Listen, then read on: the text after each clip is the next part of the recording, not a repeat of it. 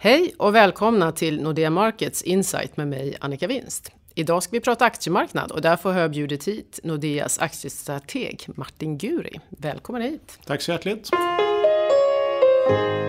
Martin, vi har levt i en dopad värld där penningpolitiken har varit extremt expansiv och det har varit få alternativ till börsen. Vi ser fortfarande en bra eh, konjunktur men nu börjar vi få lite inflationstendenser och räntor som går upp. Är börsens bästa dagar över?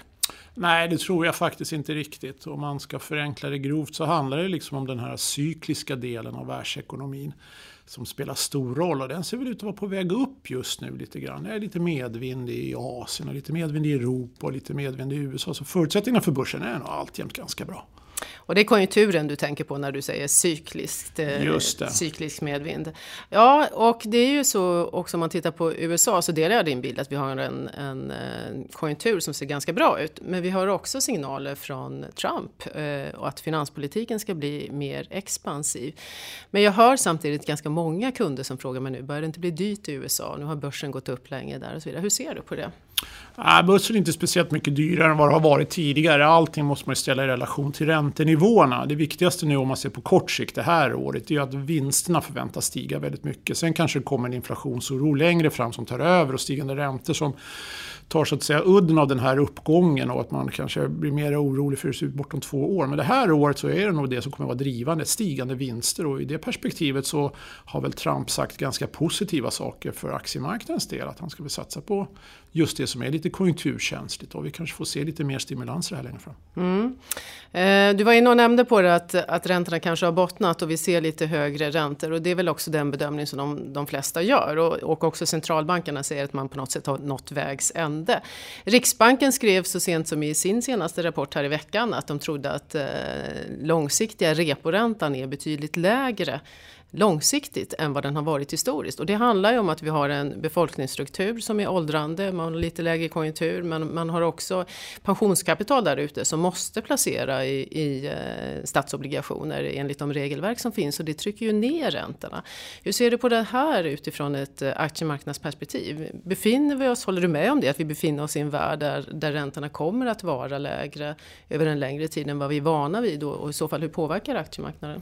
Jo, i ett historiskt perspektiv, om man går tillbaka till 80-, 90 och 00-talet så kommer nog att räntorna förbli på en väldigt mycket lägre nivå. Och återigen då så handlar det ju egentligen då om diskontering av framtida vinster som det gör på börsen. Så att börsen är lite dyrare idag än vad för 4, 5, 10 år sedan. Det är helt naturligt, det är bara en konsekvens. Precis som att fastighetspriserna går upp när räntan går ner. Det är bara en funktion av det. Och tror man då att, fast, att räntorna ska ligga kvar på en låg nivå så kan man nog räkna med att värderingen också ska ligga kvar på en relativt sett hög nivå. Men när vi räknar på saker och ting så kan vi säga att det ligger kring en okej okay värdering. Fair value som vi säger, så det är varken för dyrt eller för billigt just nu. Men blir det stora förändringar på räntesidan så det är klart, då slår ju det tillbaks på värderingen. Men stiger vinsterna då i andra vågskålen så ska nog index hålla sig på bra nivåer i alla fall. Det viktigaste brukar man säga på sista, sista raden, det är att vinsterna stiger. Så så länge de är i en bra trend och inte så att säga, index springer långt mycket före vad vinsterna stiger, då brukar det vara rätt okej. Okay. Men så fort vinsttendensen eller trenden börjar rulla över, då förstås, då kommer vi i ett annat läge. Men där är vi inte just nu. Men vad är din syn på vinsterna för 2017 då?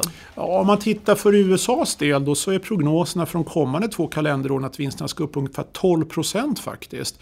Och då har man ändå inte räknat med eventuell sänkning av skatten för företagen i USA som Donald Trump har flaggat för. Så det kan nog bli bortåt 20 procent någonstans i ett 12 månaders fönster de kommande två åren. Och det är ju fantastiskt starkt. Och i Europa är förväntningarna någonstans mellan 14 och 12 procent upp de kommande två åren. Och det är en bra bas att stå på på också. Och i Sverige kring 7-8 procent. Så utgångspunkten, även om prognoserna är fel och brukar alltid vara lite för höga, så är det ändå ganska bra. Speciellt om man jämför med vad man ska få andra tillgångslag. Ja, det låter väldigt bra när du beskriver det här. Och samtidigt så har vi ju en massa politisk oro ute i världen. Det är ju inte bara Trump, utan vi har Brexit och vi har ett antal val i euroområdet. Frankrike här i vår och Tyskland i höst. Och vi har också en kongress i Kina i, eh, i höst. Hur, hur ser du på de politiska riskerna? Jag brukar säga till företagsledare och så vidare att det där går inte att räkna på, precis som de konflikter man har ute i världen. Utan man får vara beredd att stå på tå, men det är svårt att göra en prognos på det. Hur tänker du utifrån ett aktiemarknadsperspektiv? Jag tänker så här, att framförallt vad det gäller den här stora valomgången i Europa då, kommer ju prägla då stämningsläget framförallt. Verkliga verkligheten kommer ju inte förändras på grund av det här, men däremot stämningsläget och det man kallar för momentum, det kommer nog bli lite sämre och lite svagare. Och för den som har en långsiktig vy, då ska man ju passa på att köpa då, för går börsen ner, vilket jag då tror du kan göra under den här perioden, så, så Vilken period? Alltså pratar vi 2017? Ja, vi pratar 2017. Vi pratar mm. sommaren egentligen. Mm. Vi pratar, det börjar med holländska valet i mars och sen rullar det över till Frankrike i april-maj och sen kommer italienska valet kanske och sen kommer tyska valet. Där någonstans kommer mycket mer fokus vara just på de här osäkerhetsfaktorerna.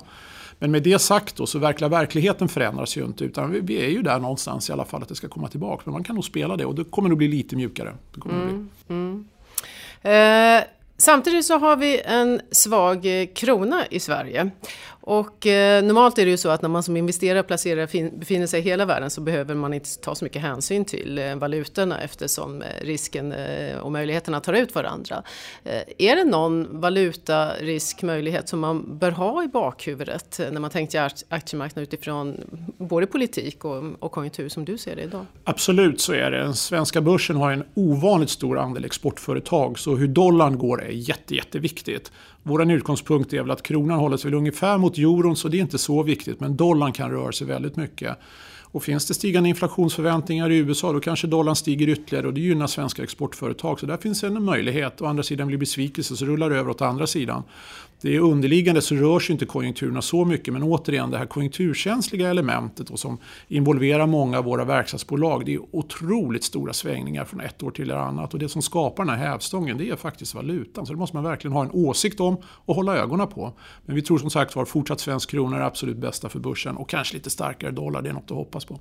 Finns det andra risker, möjligheter, branscher? Trump har ju till exempel varit och petat i, i branscher med sina uttalanden. Är det någonting annat sånt där som du skulle vilja plocka upp? Som jag då ser det så finns det då en risk snedstreck möjlighet då att amerikansk konjunkturkänslig industri går upp i överhettningsterritorium. För redan idag så fungerar det ganska bra i USA, arbetslösheten är ganska låg. Men det Trump har pratat om hela tiden det är att den tillverkande industrin, manufacturing då egentligen ska få ännu flera jobb och man ska satsa ännu mera.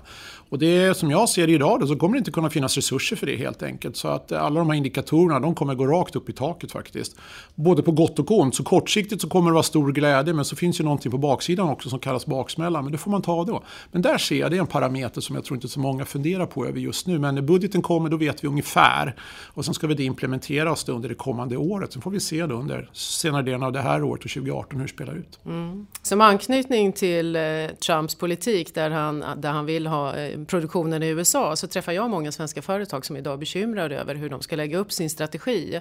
Allt från de stora börsbolagen ner till medelstora som funderar på måste man ha sin fabrik, sin produktion i USA? Närhetsprincipen kommer upp mer och mer. Eh, det handlar också om att många företag har ju plockat in kompetens från, inte minst från de länder som han nu har sagt att han inte vill ha in människor från Iran och så vidare. Hur ser du på det här? Kommer företagsledningar behöva tänka mycket mer taktiskt, strategiskt utifrån det perspektivet? Eller är det vindar som blåser nu och sen går över? Eller hur? Absolut måste man tänka på det nu tror jag, de två kommande åren. För att det är väldigt tydligt vart agendan syftar till och det är att produktion ska hamna i USA och jobb ska hamna i USA. De som är utanför kommer ju mer eller mindre då diskrimineras eller straffas. Så det är ganska uppenbart. Sen när man ser det på lite längre sikt är det ju dock mer tveksamt. För redan faktiskt nästa höst så är det val till kongressen igen i USA. Och förlorar republikanerna då börjar ju alla förstå vart händer lutar. Och då kanske Trump är ute om fyra år. Då vänder ju alla de här policies åt andra hållet. Ökad frihandel, mer import. Så jag tror inte många springer iväg och gör jättestora investeringar. Men man måste förstå de här närmaste åren i alla fall att man måste nog anpassa sig till nya regler. Mm. Ja, eh, många frågor att fundera över. Eh, det låter som du är ganska optimistisk ändå inför 2017. Eh, bra tillväxt, stimulanser kommer att fortsätta gynna börsen och trots att räntorna har bottnat då så, så är alternativen få.